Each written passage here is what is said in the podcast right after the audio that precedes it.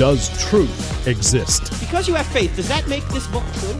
Does God exist? So when someone says there is no truth, if you apply the claim to itself, what should you say?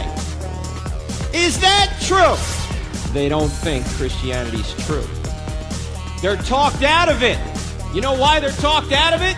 Because they've never been talked into it. Cross examining skeptical and atheistic views. Welcome to Cross Examine with Dr. Frank Turek.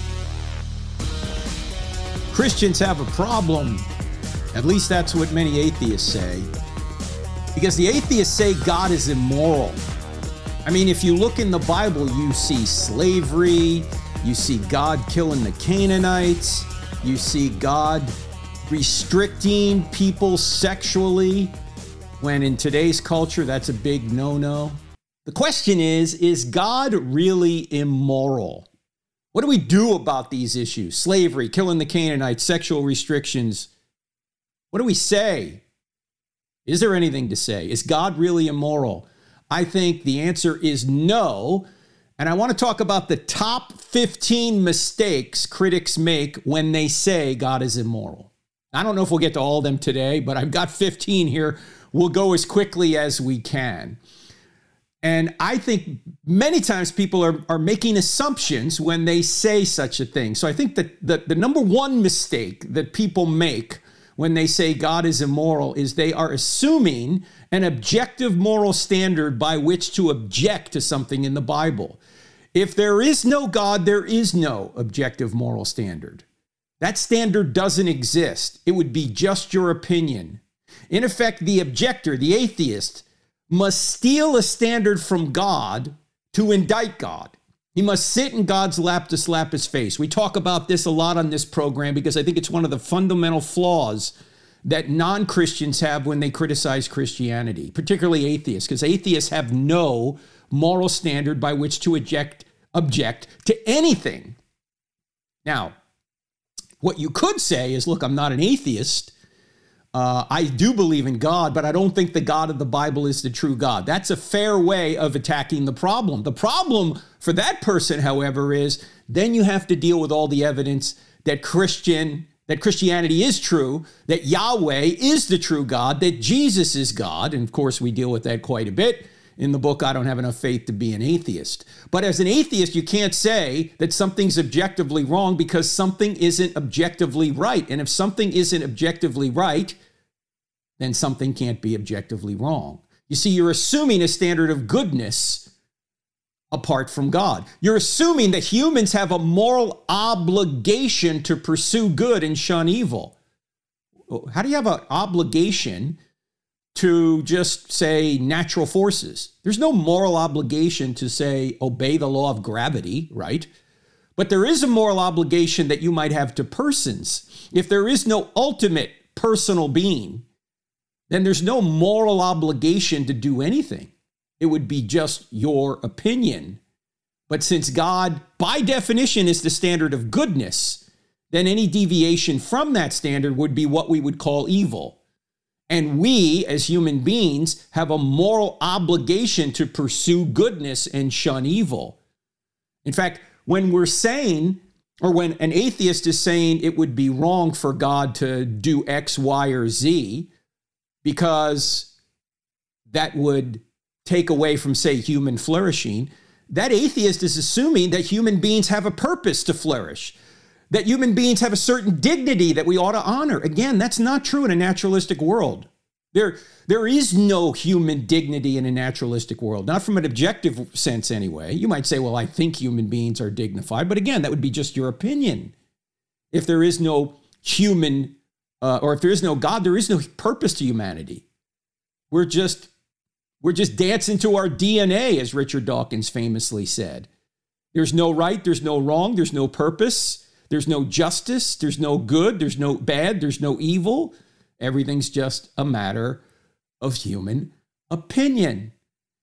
In fact, as we we've talked about before with regard to a football game. How do you know that your quarterback throwing a touchdown is better than your quarterback throwing a pick six? Because you know the purpose of the game. If there is no purpose to the game, you can't say your quarterback throwing a touchdown is better than your quarterback throwing a pick six, an interception where the other team runs the ball back for a touchdown.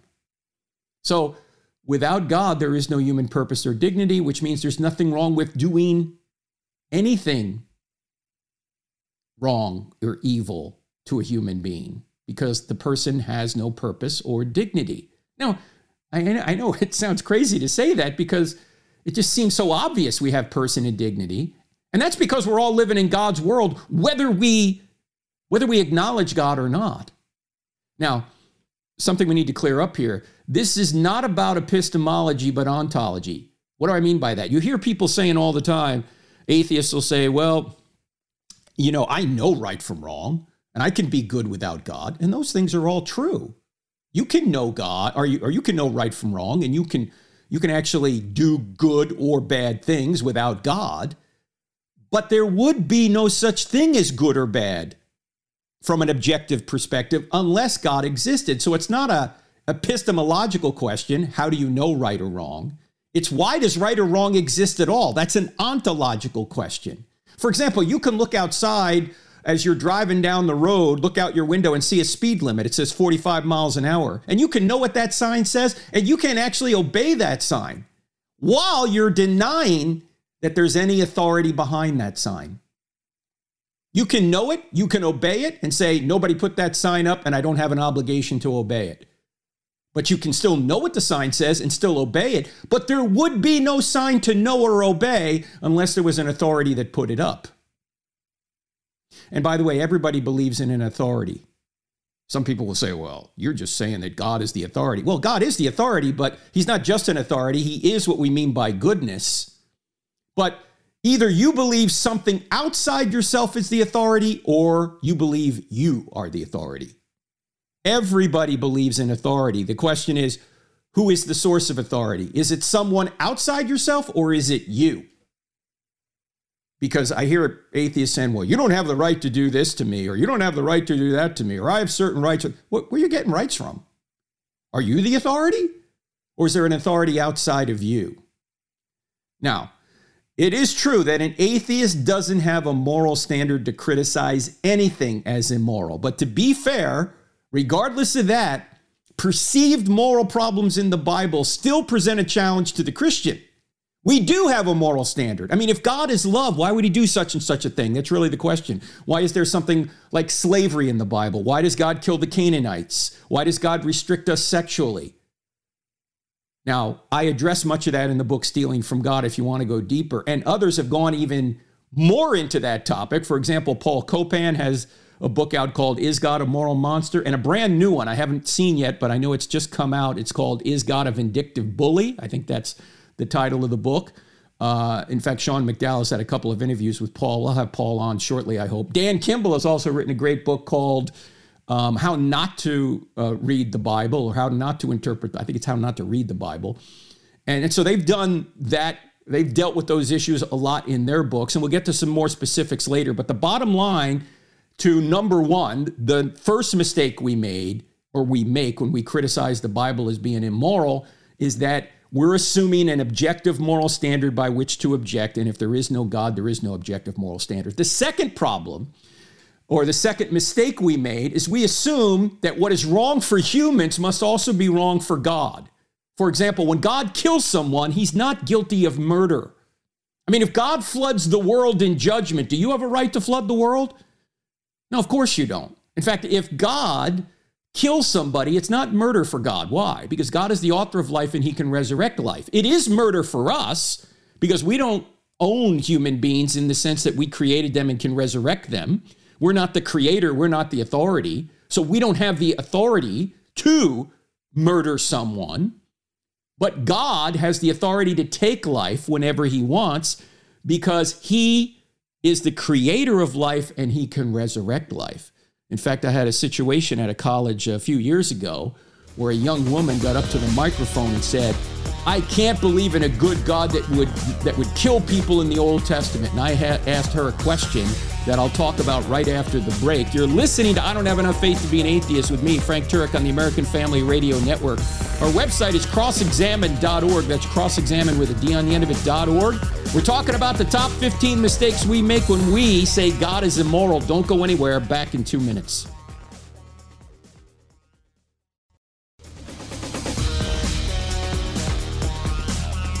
A number of years ago, I was at Central Oklahoma University, and a young woman got up to the microphone after the I Don't Have Enough Faith to Be an Atheist presentation and said, I can't believe in a good God because he kills people in the Old Testament. And so her and I had a conversation for about 11 minutes. In fact, you can see this video on our YouTube channel, the Cross Examined YouTube channel. And at one point, I asked her this question.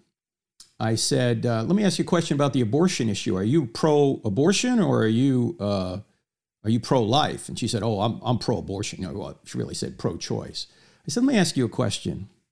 Why is it that when God plays God in the Bible and decides who lives and dies, he's immoral, but when you play God here on earth?" And you decide who lives and dies with regard to abortion, somehow that's your moral right. Can you justify that for me? Of course, she couldn't. I mean, how can you?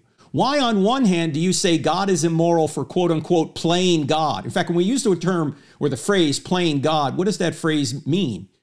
Well, the phrase means that, or it implies anyway, that God has some kind of authority that we don't have. Since He's the creator of life and can resurrect life, He can take life whenever He wants. And yet, we say God is immoral for doing that when we claim the moral right to do that here on earth. We claim the moral right to kill people. And what, by the way, what Gavin Newsom is doing in California is absolutely evil. It's it's crazy what he's doing out there. In fact, John MacArthur, who is not known for getting involved in politics, in fact, he's tried to say stay out of politics. I think I, I think that's completely wrong. And maybe we'll have a show on that at some point in the future. In fact, you can go back and listen to our podcast with Eric Metaxas, Eric Metaxas a few weeks ago on that. Anyway, even MacArthur's getting in, uh, getting in the act, saying what what you're doing here, Gavin Newsom, is putting your soul in grave jeopardy to actually make abortion all, and not only not only a a right in California, but it's a sanctuary right where people, even young people under the age of 18, can come to California and get an abortion, no questions asked. Whatever happened to safe, legal, and rare? Oh, no, no, it's no longer safe, legal, and rare. It is now. Let's celebrate abortion. Let's try and get as many abortions as we can. Let's bring people into the state and pay for them coming here to do this. Let's do all this. Let's celebrate when people get an abortion. That's evil. Woe to call woe to those who call good evil and evil good, said Isaiah, or said the Lord through Isaiah in Isaiah 5:20.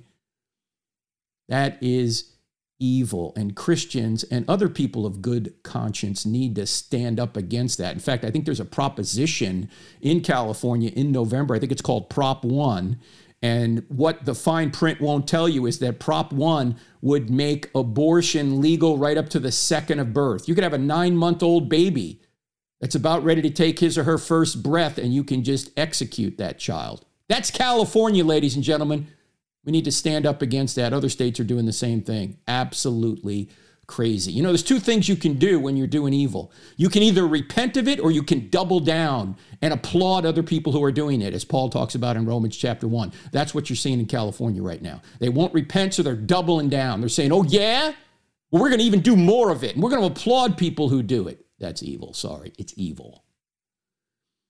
So, the second mistake or we make when we say God is immoral is that we think what is wrong for humans must also be wrong for God. God is not just a he's not a big human being, okay? He is the ground of all being and he can take life whenever he wants because he can resurrect it. And we'll get more we'll get we'll talk more about that here in a subsequent mistake people made. The third mistake we make is assuming that God cannot possibly have morally justified re- reasons for doing something if we can't figure out what those reasons are. Look, any God who is big enough to stop all evil is a God who is big enough to know things we don't know. And he's a God big enough to have plans that we can't see. Yes, he's all powerful. Yes, he's all loving. Why doesn't he stop evil then? Because he's also all wise. He might have reasons that we can't see. And we've talked about a lot on this program, and I do in the book Stealing from God, the concept known as the ripple effect. That every event ripples forward to affect billions or even trillions of other events.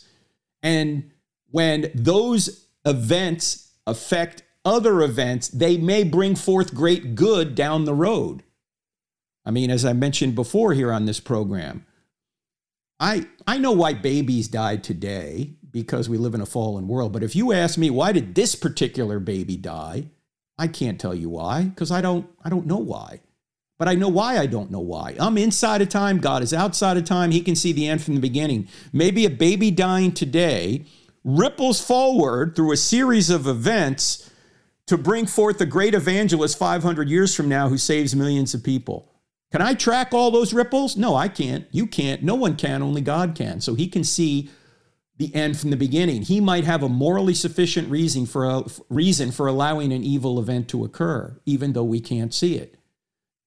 Now, some people will say, "Well, God, why doesn't God stop all evil right now?" Well, my question is, if God were to stop evil at midnight tonight, would you still be alive at 1201? I wouldn't be. You wouldn't be either. Why? We do evil every day. We always think about somebody else doing evil, and we always want God to stop that other person. We never think about ourselves. And by the way, God doesn't stop evil by taking away free will. God stops evil by quarantine by quarantining those who want to do it. And that's what hell is.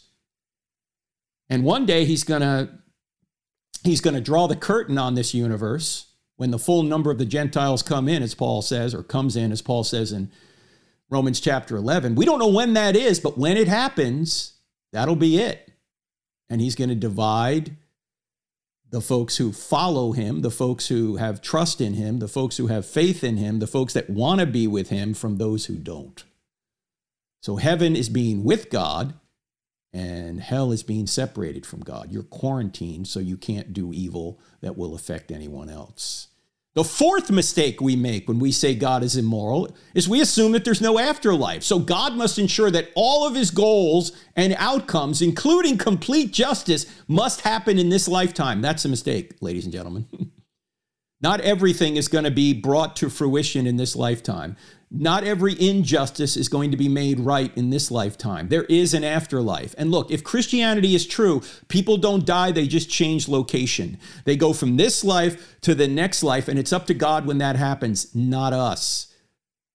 I mean, it'd be like reading a novel halfway through and then slamming the novel down and saying, Look, this thing didn't resolve itself. Not a good book. It didn't tie up all the loose ends. The bad guy's still out there. Yeah, okay. I know he's still out there because the story isn't over yet. God hasn't drawn the curtain on this world yet. There's still time, and he's not going to do it all in this universe. There's an afterlife. So it's wrong to assume that because injustice occurs in this, this life and not all injustice has been turned to justice or complete justice hasn't been done, that somehow God is not acting. No, he is. The fifth mistake we make when we assume God is immoral is we assume that God is Barney in the sky. Can't we all just get along, boys and girls? That God never judges and he just wants everybody to get along and have a good time.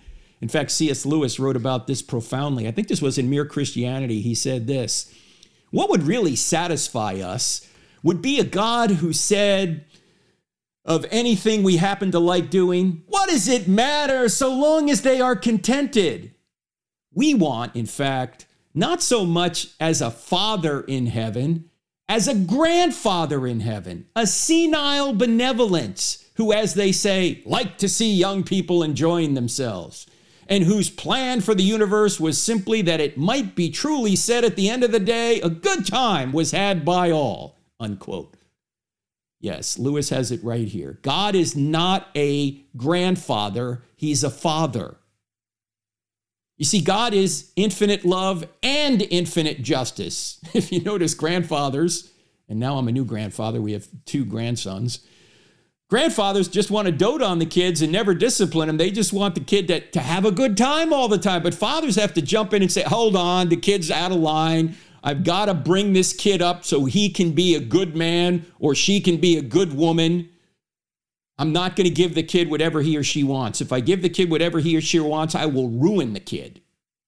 So God is infinite love and infinite justice. In fact, Psalm 50 is pretty profound on this. Um, the psalmist is talking about all the evil that human beings are doing, and he says this These things you have done and I kept silence. This is God speaking now. These are these evil things you've done, and I've kept silent about it. And he says, God says, You thought I was just like you. In other words, approving of all these evil things. But God says, I will reprove you and state the case in order before your eyes. And there will be a judgment. In fact, Jesus said this in John chapter 5. He said, The Father judges no one, but has entrusted all judgment to the Son, that all may honor the Son just as they honor the Father. Whoever does not honor the Son does not honor the Father who sent him. And as you know, Jesus is the judge in Revelation 20. The white throne judgment. Oh, you say, I don't like that. I don't, I don't like that Jesus is going to judge people. Hey, are you making a judgment that that would be wrong? You're judging right now. Are you saying that justice should not be done? Well, that's a judgment too, ladies and gentlemen. You're doing exactly what you say God can't do. Yes, God is going to judge. Why? Because he's infinitely loving and infinitely just. And it would be unjust of him for not judging sin. In fact, I think it was Miroslav Volf, and I'm paraphrasing, I don't have the quote in front of me but he came out of the uh, I think the Czech Republic or Serbia or somewhere. He's now a professor at Yale, and he said, I, I used to not be able to believe in a God that would judge sin, but after seeing the evil that took place in my lifetime in my own country, people murdered, women raped, child uh, children abused, he said, I can't believe in a God that wouldn't judge sin. I mean, think about that. You realize that things are wrong out there, that great injustice has been done, and a lot of people get away with it in this life. Are you going to say that it would be just for God not to judge those people? He has to judge because he's infinitely he's infinitely just. But he's also infinitely loving, so he doesn't want to judge people. So what does he do? He provides a way out. He provides grace. No, grace is not justice. Grace, you don't want you don't want justice. I don't want justice. You don't want justice either. You know you don't want justice. If you got justice, it would be trouble. If I got justice, I would I would have trouble. We don't want justice. We want grace. And God has provided grace because he took the he took the punishment that we deserve on himself. But to say that we don't want anybody judging is a judgment itself, and it wouldn't be just if God didn't judge a lot more. We've only been through five of the 15 top mistakes we make when we say God is immoral. Don't go anywhere. We're going to talk about some more of these right after the break. You're listening to I Don't Have Enough Faith to Be an Atheist with me, Frank Turek, on the American Family Radio Network. Website crossexamined.org. Back in two minutes.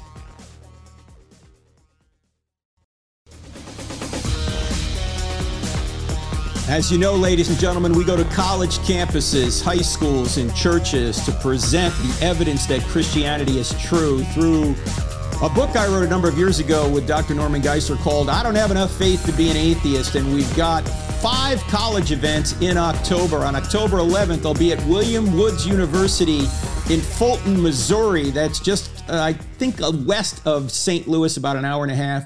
The next night, October 12th, Westminster College, also in Fulton, Missouri.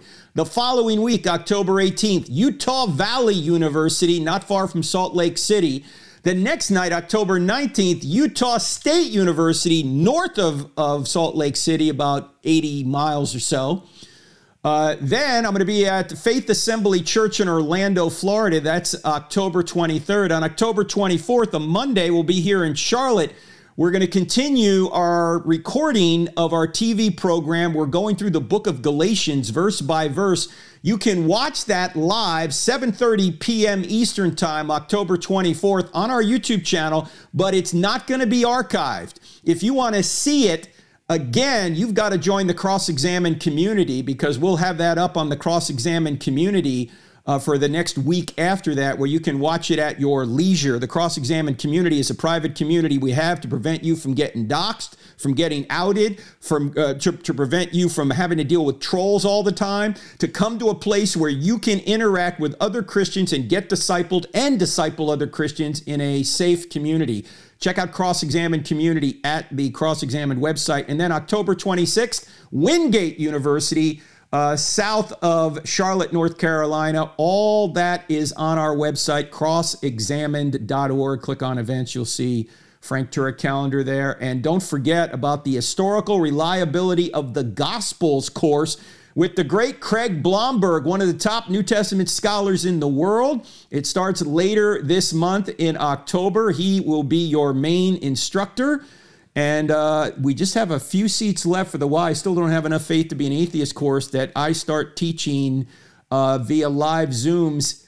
Uh, well, actually, wait a minute. No, you can't join that anymore. I'm mistaken. I forgot. That's last week. Okay, you can't join Why I Still Don't Have Enough Faith to Be an Atheist. You can take it in a um, in a, a self-paced course, but not in the premium version where we're doing Zoom. So sorry, I forgot about that. But you definitely want to sign up for Craig Blomberg. Go to online or, or crossexamine.org, click on online courses. You'll see it there. Now, we've been through five of the of the mistakes I think people make when they try and say God's immoral. Most of those were moral and theological assumptions that we bring to the Bible let me let me give you 10 more. More of these have to do with interpreting the Bible now. These next 10 have to do with interpreting. And uh, the first false assumption we make when we pull a Bible verse out of particularly the Old Testament, the, the, the, first false assumption we have is that we don't need to know the proper context of the passage, including the culture and the people to whom the text was written. We do need to know that in order to know what God means. Otherwise, we might be reading our modern interpretation into a passage that was intended for people that lived 3,000, 3,500 years ago. And you need to know around the passage to know what's going on. So that's the first false assumption that we make when interpreting the Bible. The second false assumption is that we assume that every word translated into English in the Bible must have our modern day meaning and usage. In fact, let me ask you a question. If I were to say to you, hey, look at the text, what would you immediately do? Well, you probably pick up your phone and look for a text I just sent you. But what I really mean is look at the text of the Bible to know what it means. You see, the word text now has a different meaning in most of our minds when we hear it because of our modern ability to communicate with one another in short verbal or short written messages via our phones. And so now when we think of the word text, we're thinking of that thing. We're not thinking of the text of a written document. And the same thing is true when it comes to certain words in the Bible. For example, the word slave in the Old Testament doesn't mean a person who's been kidnapped due to his race and forcibly put into involuntary work like occurred here in America, I'd say 160 years ago. In fact, it wasn't just America. Slavery was around the world, and it still exists in some places in the world. Slavery was ubiquitous 200 years ago. Everyone had slavery. So the idea that America is unique and America was started by everybody had slavery. There were there were white slaves. In fact, there were black slaves. You know, you know the word slave comes from? It comes from Slav. The Slavs were taken into slavery. These were white people taken into slavery. There's been every race virtually taken into slavery. It's not unique here in America, it's been all around the world. But when we read the word slave in the Old Testament, it's not the kind of slave we think about here in America 160 years ago. It's someone who is working off debt. It means indentured servitude. Somebody is in debt and is now working their way out of debt and they put themselves in the service of someone who gives them room and board but doesn't pay them because they're working off debt. And once they're they reach their, their debt is up, they can walk away, or once seven years comes, they can walk away. I mean, the Bible had certain uh, provisions for freeing people who were in servitude, but this was actually a benefit to people who were in servitude because they could get out of debt. All right, so the word slave does not mean what we think it means. And we need to know that when we look at the text. Now, Paul Copan has dealt with this a lot in his book, Is God a Moral Monster? So has Dan Kimball in his book, How Not to Read the Bible. So you can go further on that if you want to. And we've had shows on that in the past. You can get the Cross Examined app and search for slavery. You can see our previous programs on that issue. But that's a mistake we make. It's a false assumption to think that every word translated into English in the Bible must have our modern day meaning and usage. In fact, the King James is one of the few translations that gets this right. It doesn't translate the word as slave. It translate it translates the word as servant. Okay, false assumption number three here. These are false hermeneutical or interpretive assumptions we make when reading the Bible. We did five that were more moral and theological. Now we're doing 10 more that have to do with how we interpret the Bible. The, the third false assumption is that everything in the Bible is expressed literally.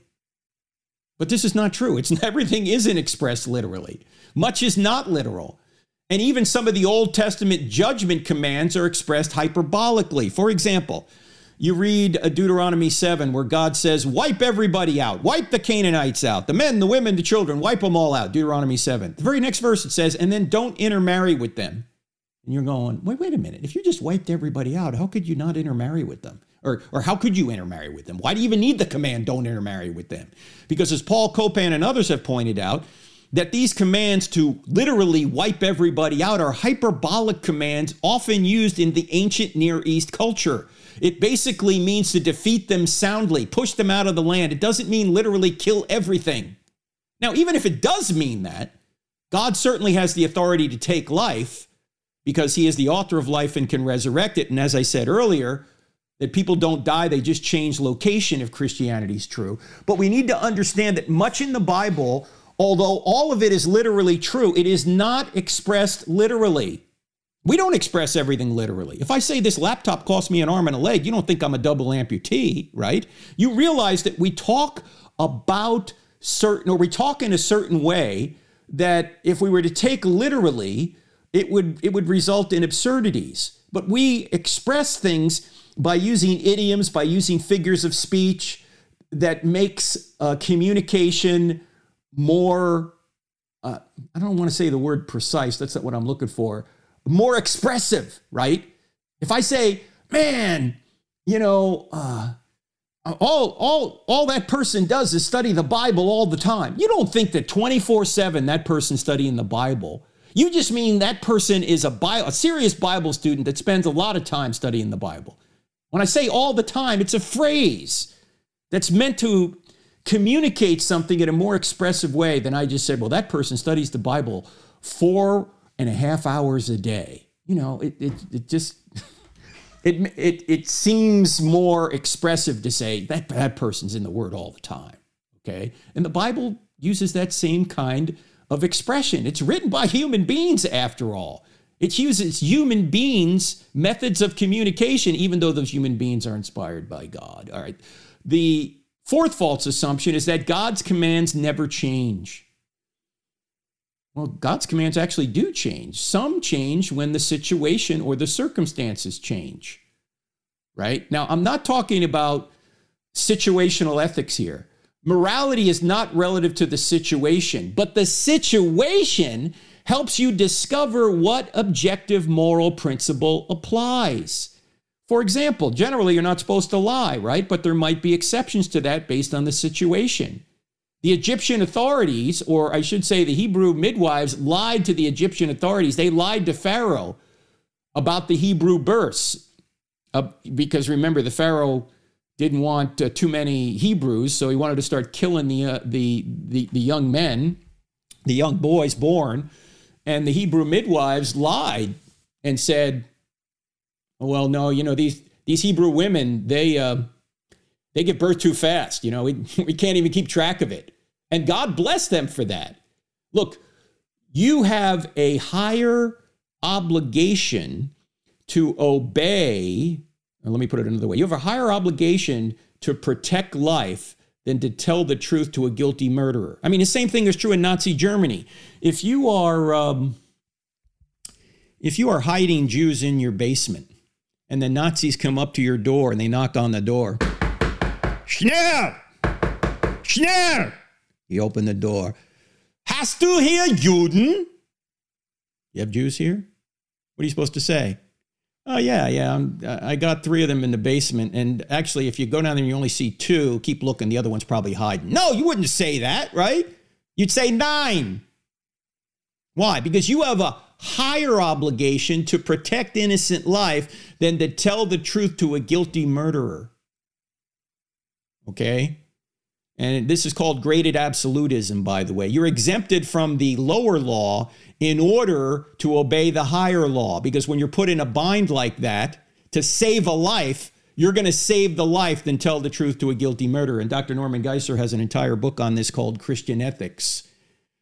Now, that's that's showing in, in this sense we're not really changing the command but we're saying that certain commands are higher than others there are instances where we do change the commands i mean as parents we might say to our kids stay out of the street when they're young when they hit 18 we go get out in the street and get a job notice the command changes but the value behind the command doesn't change the value behind the command is love out of love, we don't want our young children to get in the street because they could get hurt.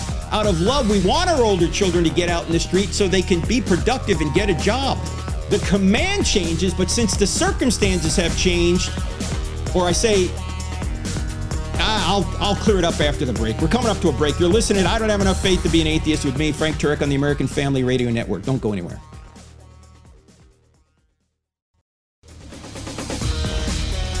Welcome back to I Don't Have Enough Faith to Be an Atheist with me, Frank Turek, on the American Family Radio Network. Uh, we are talking about the top 15 ways, or I should say, the top 15 mistakes we make when we claim God is immoral because we read something in the Bible we don't agree with we think it's immoral. We, we're not going to get through all 15. I was a little bit too enthusiastic to try and get through 15 when I started this program. There's so much to unpack. We'll get through about half of them, and in a future program, we'll do the other half. But right now, uh, just before the break, uh, we were talking about the fact that it's a false assumption to say that God's commands can never change. And we pointed out that our commands can change based on the situation. For example, if we have a child, we're going to say stay out of the street. But once a child gets older, we're going to say get in the street to get a job, right? The command changes, but the value behind the command is the same. We love our children. Same thing is true with God. God is consistent in the fact that behind all of his commands is love and is justice, but because a situation changes, he may change the command. As people progress, or as he gives more progressive revelation, or as the situation on the ground changes.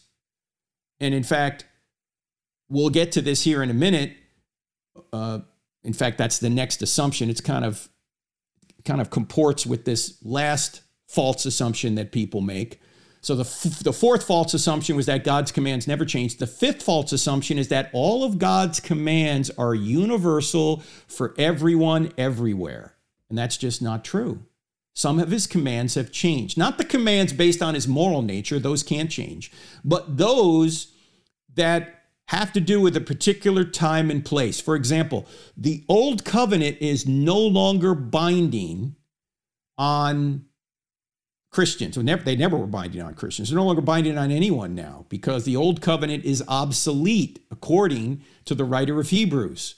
Hebrews 8:13 says the old covenant's obsolete. What was the old covenant? The old covenant is the covenant that God made with Israel to bring the promised Messiah through that nation to save and bless the whole world. That covenant no longer is in effect because the Messiah has come.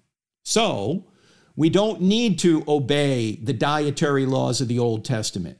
We don't need to obey some of the civil laws or ceremonial laws of the Old Testament. They were temporary for a particular people at a particular time. And this is why when you see atheists or other critics of the Bible saying, well, you know, why do you wear mixed fabrics or, you know, why do you eat shrimp? They just don't understand. They haven't read the Bible. They don't understand that those commands were for a particular time, for a particular place, for a particular people, and they are no longer binding or in effect because those commands have been overtaken and they are now obsolete because there's a new covenant. The old covenant is gone. There's a new covenant. Christ has fulfilled all those Old Testament laws, and by trusting in Him, we fulfilled them too. We can't fulfill them ourselves. So God's commands are not universal for, everyone everywhere. I mean, those that are based on His moral nature, they are, but not all of the commands. That's the point. Not all the commands in the Bible are universal for everyone everywhere. The sixth false assumption we make is that God never brings the culture along incrementally. This is also related to the one I just talked about. That all commands must demand the ideal standard from the very beginning. That's not true either. Why? Some commands are not ideal, but they acquiesce to human weakness and attempt to move people along incrementally. In fact, let's go to, to Matthew 19 for an example of this. Matthew 19, we're going to read the first eight verses, okay?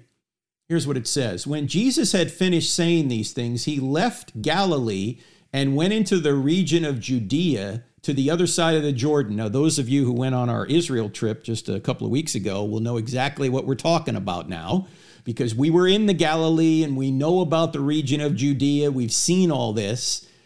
Uh, and by the way, those of you who weren't on the trip, uh, go to our YouTube channel because we're posting some of the teachings from the trip on the YouTube channel.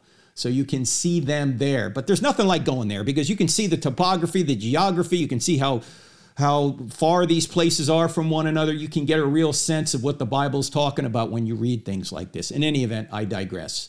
It says, Large crowds followed him, and he healed them there. That's why large crowds were following him. He was healing people. Some Pharisees came to him to test him, and they asked, Is it lawful for a man to divorce his wife for any and every reason? Jesus says, Haven't you read that at the very beginning, or at the beginning, the Creator made them male and female? and said, For this reason, a man will leave his father and mother and be united to his wife, and the two will become one flesh. They are no longer two, but one. Therefore, what God has joined together, let no one let, let, let no one separate. Now, let me stop right here for just a minute. Obviously, Jesus is talking about marriage between a man and a woman. There is no marriage between a man and a man or a woman and a woman, according to Jesus. And he said, made them male and female. Look, I know this is big, this is now controversial in our in our culture. But think about this. Every human being can do one of two things. Every human being can either produce a sperm or an egg. That's it. And, and that's not just true of human beings, those are just true of mammals in general, right? Sperm or an egg. There are only two genders one that produces a sperm and one that produces an egg. Okay, there is no other gender. I know that that's controversial in our culture today, but that's just the truth. You don't like the truth? I'm sorry, it's just the truth. People, people now want to say that certain facts aren't facts anymore. They want to deny biology. In fact, it was Chesterton, I think, years ago, over 100 years ago, said something like there will, there will come a time when people will have to draw swords to defend that 2 plus 2 equals 4. It seems like that's almost where we are now. We have to protect ourselves from people that want to say, no, men are not men and women are not women. There's a thousand genders. And if I say I'm a, I'm a man, but I'm really a woman, I'm a man, and men can get pregnant. I mean, this is where we are. And whose fault is that? It's the church's fault, largely, ladies and gentlemen, because we've been silent. But I don't want to digress too far. Let me get back to the passage here in Matthew 19. So after he says, What God has joined together, let no one separate, he says, Why then did Moses this is the Pharisees asking him, Why then did Moses command a man give his wife a certificate of divorce and send her away? And here's what Jesus said Moses permitted you to divorce your wives because your hearts were hard, but it was not this way from the beginning. I tell you, that anyone who divorces his wife, except for sexual immorality, and marries another woman, commits adultery. Whoa. Now, Jesus ratchets up the standard. Notice he says that Moses gave you a law that wasn't ideal. Moses actually gave you a law that allowed divorce, even though God didn't want people to get divorced, except he gave the exception of sexual immorality. So there are times, even in the Bible, when God does not give the ideal command because he's bringing people along incrementally. In fact, we see this in the Old Testament that God not only sometimes changes the command, but improves it in such a way because people are moving along incrementally. I'm trying to think of the example off the top of my head. I can't think of it right now, but I read about it recently.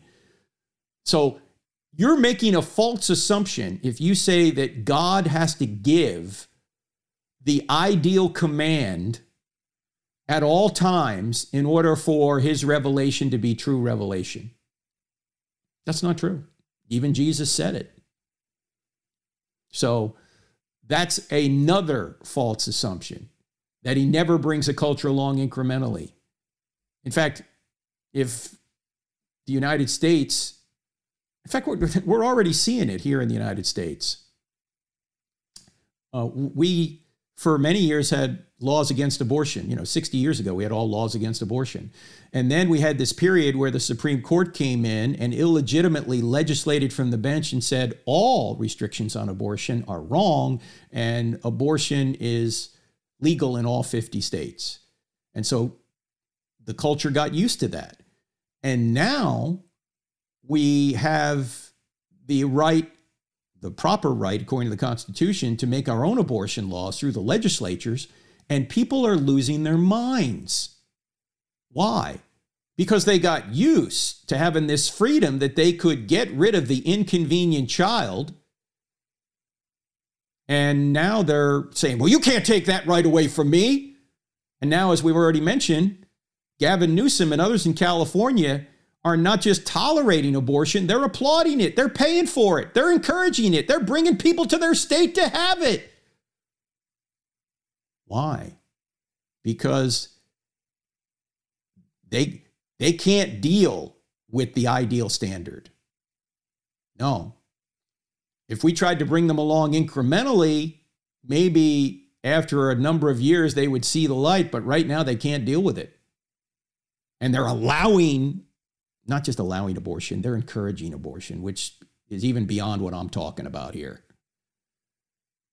People are rebelling. They're rebelling because they had this, what they think is a right.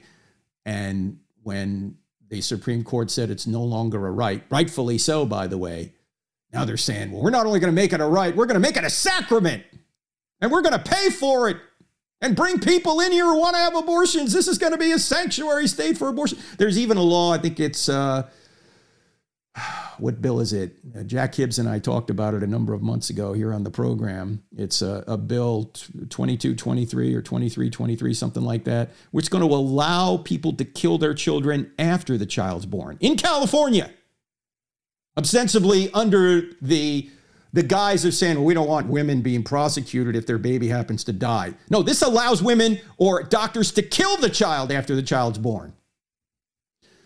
Well, there's so much more to say, ladies and gentlemen. We got through maybe about 10 or 11 of the top 15 false assumptions we make when we say God is immoral. We'll come back in a future program and cover the rest of them. The bottom line is, although we might not understand everything in the scriptures, that doesn't mean things in the scriptures are wrong. Look, it would be strange if an infinite God wasn't strange to us. There are things we're still learning, there are still things we're checking out. Don't give up. We'll talk more about it next time. I'm Frank Turek. Hope to see you here next week, Lord willing. God bless.